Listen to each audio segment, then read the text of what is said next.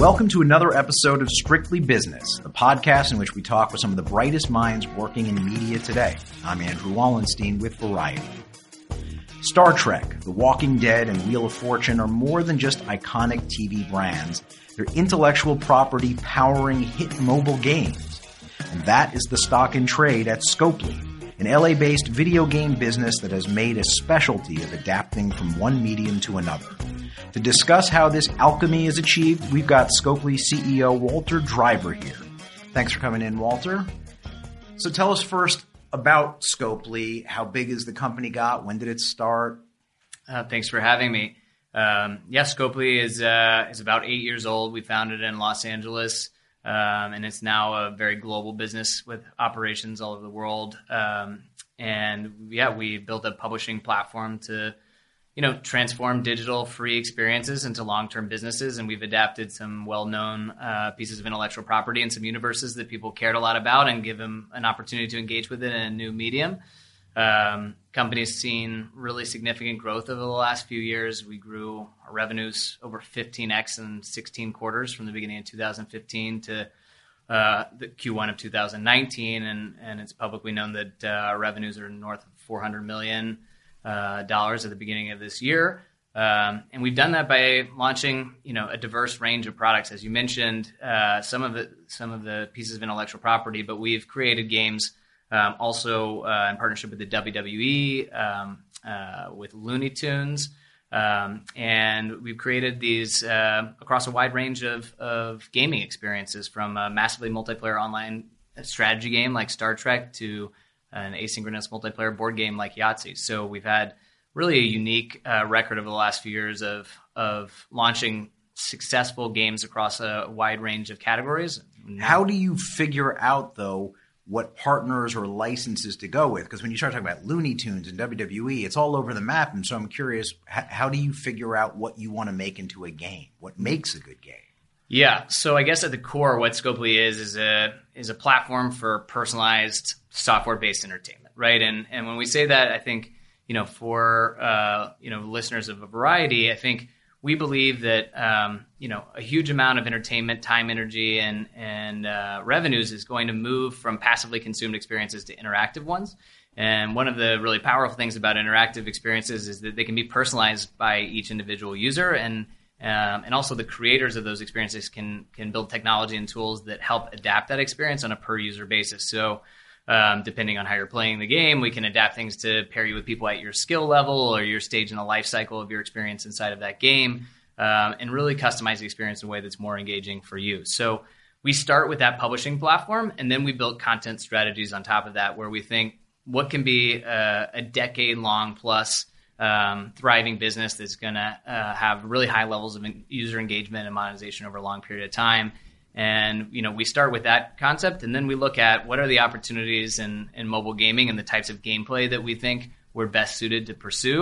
Um, and also we look at what brands really resonate with um, those types of players. And sometimes it, it starts with uh, with an I P and a partner who comes to us and says, you know, we think we could, you could do something great with Yahtzee, which is the case in our partnership with Hasbro, because we had already had success making dice games and with Dice with Buddies. In other cases, uh, we've approached, you know, I P holders and said, we have a great plan for what we could do uh, with your brand on mobile, which was sort of how the Star Trek conversation started happening with C B S Interactive. Um, and both methods have been successful. Really what we're thinking about is, you know, what can what can people still be enjoying doing ten years from now? Um, and how can we get behind that and create a world-class, you know, digital experience, you know, in that universe? I'm curious about the nature of the deal-making with the C B S Interactives of the world. I mean, I'm, like, who's paying who here? Are you just sort of, uh, you know, creating a service for them, or sure. Is the value go the other way? Yeah, so I think this the thinking around this has evolved a lot over the last few years because, first of all, I think free-to-play games in the Western world are a very new business, right? This is really in the last decade this is um, started to happen. And so originally, I think people thought of mobile game licensing as sort of an ancillary revenue stream for, for traditional I P holders. And over the last, you know, even five years, I think that thinking has evolved dramatically. And we're fortunate to work with some partners who have been really strategic in how they think about Um, the digital expressions of their brand. And and a lot of those groups are now thinking, hey, you know, if we own something people care about, what is uh, what is the long-term digital experience where people can come every day and spend, you know, uh, a lot of time engaging with this universe and make it really their own personal experience? Um, and so that conversation's evolved much more from a traditional licensing ancillary revenue conversation to a more strategic partnership oriented one. So we've looked for partners that kind of share our vision around align interests of, hey, how do we go build the biggest business uh, around Star Trek on mobile together possible? And then we customize the economic relationship to promote, you know, long-term alignment of our interests. And so in some cases, um, you know, their primary goals are to, uh, to really introduce that brand to new audiences. And sometimes it's to cater to existing core audience. Sometimes it's usually a combination of both. Um, and, you know, also to, uh, you know, to have a very profitable business on, in its own right, but one that is also synergistic with everything else they're doing with those brands. I'm curious how you look at the entertainment space in general, though, in terms of uh, the exploitation potential of all the I P that's sitting there, both current and past. Is it, is it, Is it an over-harvested world, or is it actually underexploited? Is there a, a sense of that? Yeah, I think for, for people who work in traditional media industries, it's surprising to understand just how big gaming is, right?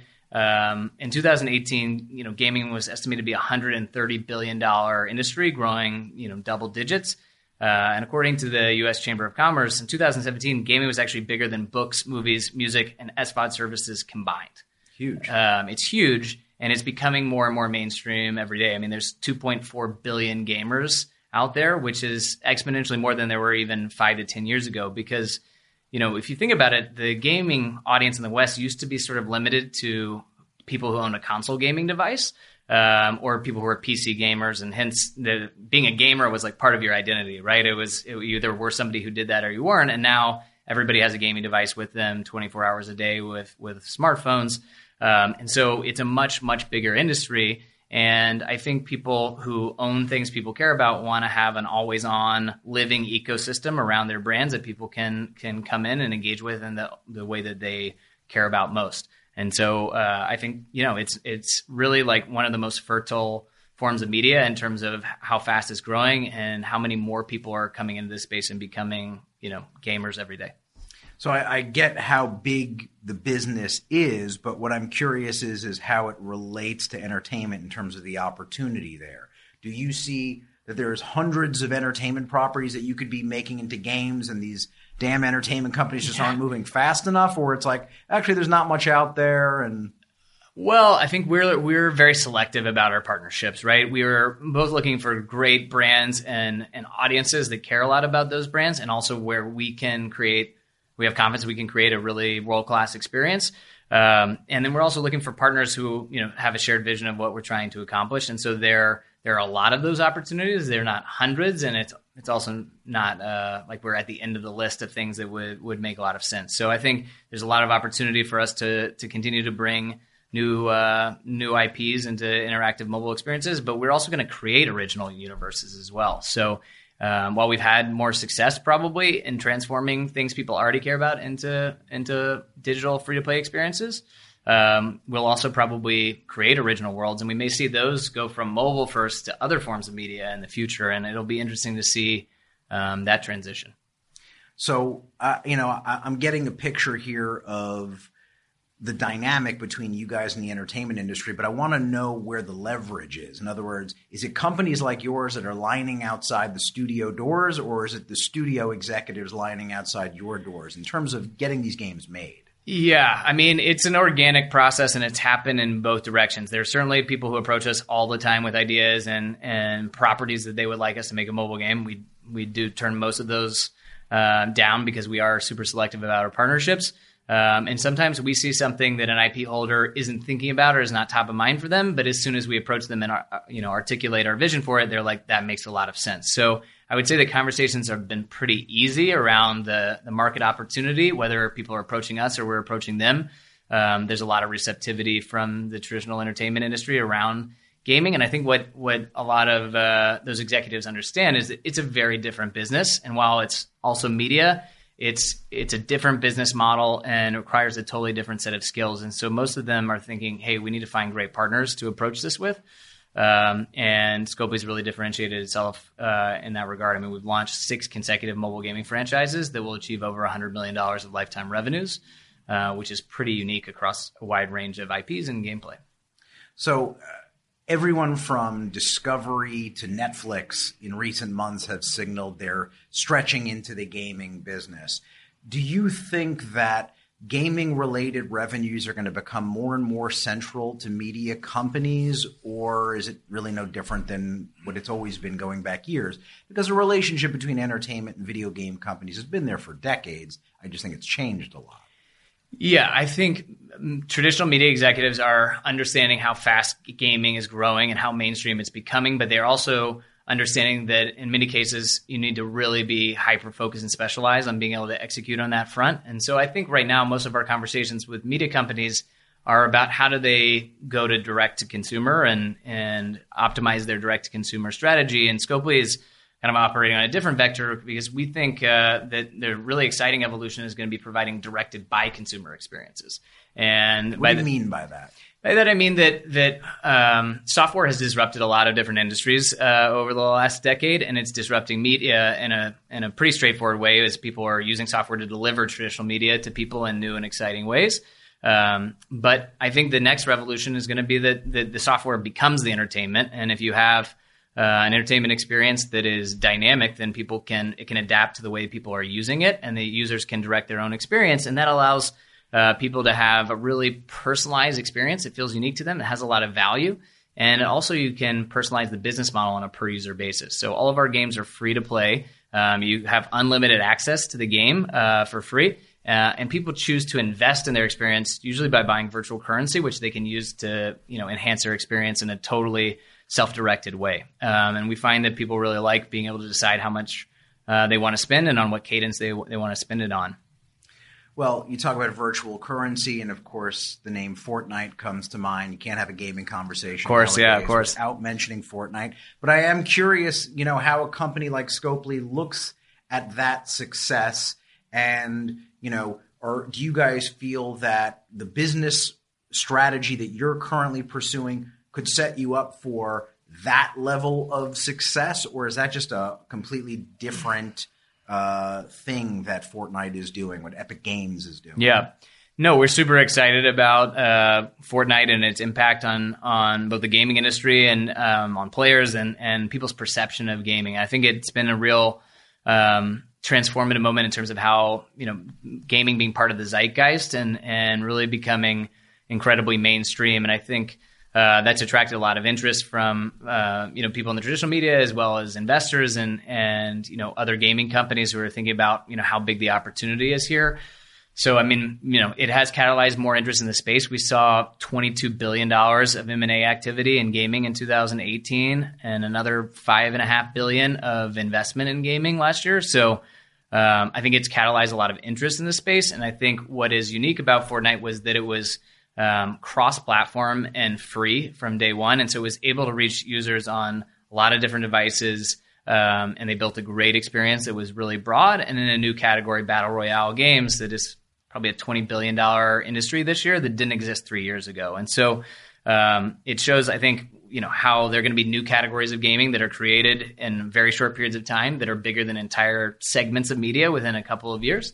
Um, and it also shows this convergence of uh, devices and, and, and business models. So traditionally, console games used to pay sixty dollars to buy the game up front, and then there would be a sequel two years later. Uh, Fortnite is a free-to-play game that is available on consoles but also on mobile. And, and we think the future of interactive entertainment is going to be giving people, you know, the experience they want on whatever device they want, whenever they want, at whatever price point they want. Um, and, you know, Fortnite was one of the first Uh, Uh, products that it really delivered on that proposition. So clearly there's tremendous upside to be had being in the gaming business, but you know, you also seem to think, I, I also seem to think that when I hear about companies that are doing well in the gaming business, that there have been some that they're flying high today and then they fall tomorrow because, sorry, because the trends seem to change so dramatically and so quickly. So how does a company like Scopely avoid, you know, being the flavor of the month? Yeah, I think historically when people thought about the gaming space, they thought, you know, is it uh, are these durable long-term revenue streams, right? And obviously in a in a purchase-to-play environment where somebody is paying sixty dollars for a game up front. Uh, it looks more like the movie business, where there's a lot of money made in the first weekend after after a launch. Um, and so the revenues are not as consistent and predictable. Um, what we've seen is a really transform, transformational uh, evolution in the business model towards free live services. Um, and so those live services are really like living ecosystems where every day a player can come in and different things are happening in the game, um, and new features are being released every few weeks, and the, the ecosystem is evolving very dramatically. And so these are almost more like themed digital playgrounds than they are traditional games, and that has created um, you know much longer-term user engagement. And so um, we're seeing that the, the other reason that gaming is attracting so much investment lately is because people have underestimated how durable these franchises are in a live service model. Um, the same way we've seen a lot of software companies going from from licensing fees to software as a service, you see the same thing in, in gaming, and how it's a really attractive business model if you can create a, a durable um Uh, service for players that they can that pay for over time. And we see it in our products.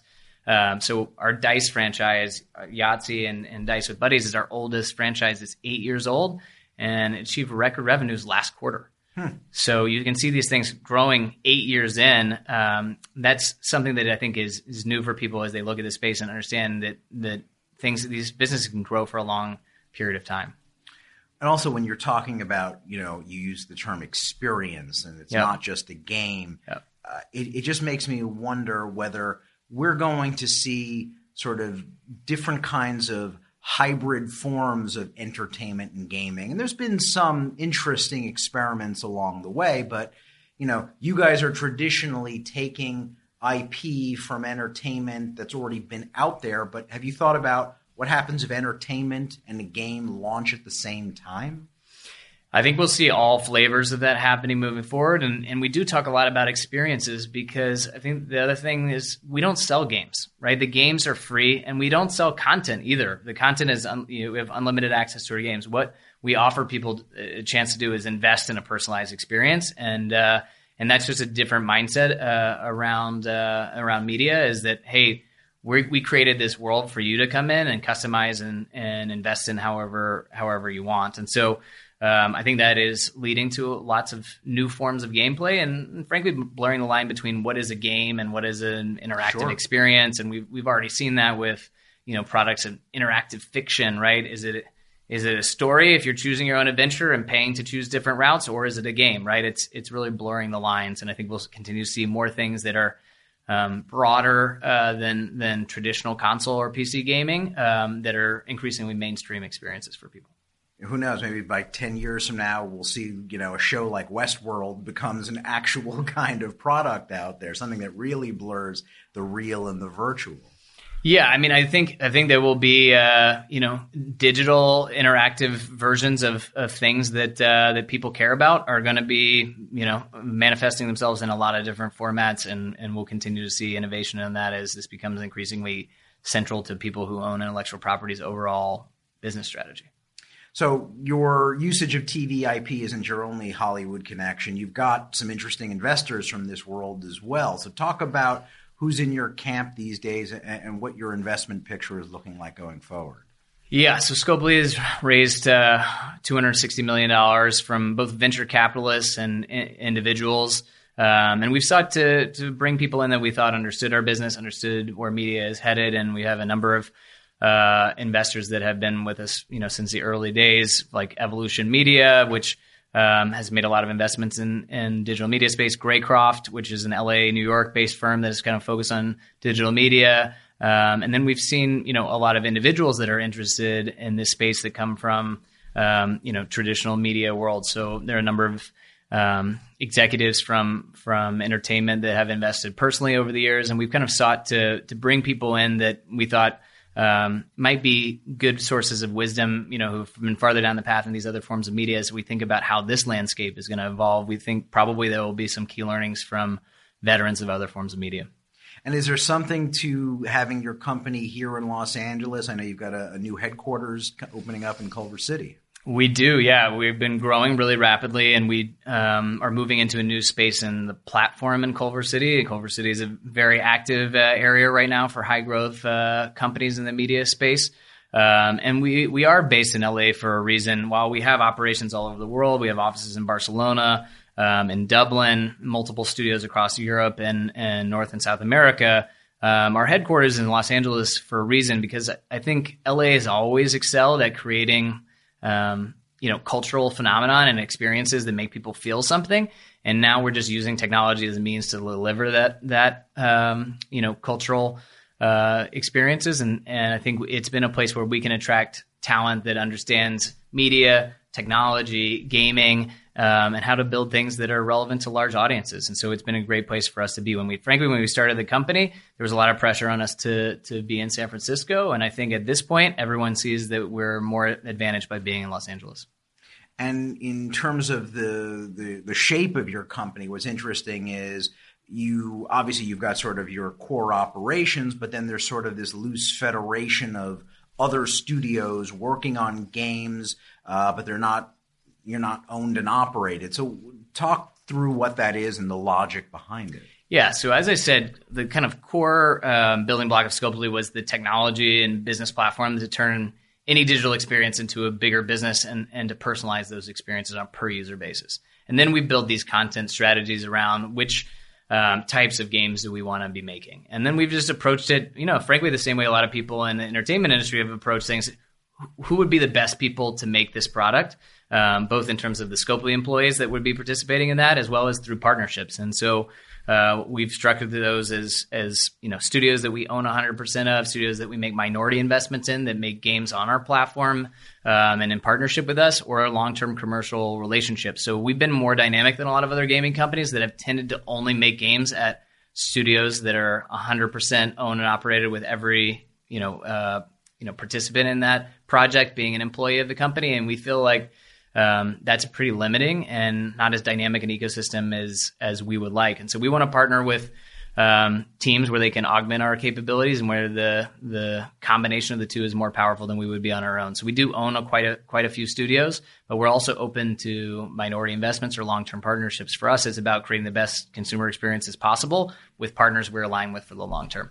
So if it makes sense, you guys could be acquiring certain properties. It's just not necessarily a big directive. No, we. I mean, we already are, right? So, um, so actually, recently we acquired uh, Digit Game Studios in Dublin, which was a studio that we had a minority investment in, where we co-developed Star Trek Fleet Command, which we launched late last year. It's been an extremely successful uh, first foray into uh, massively multiplayer online strategy games.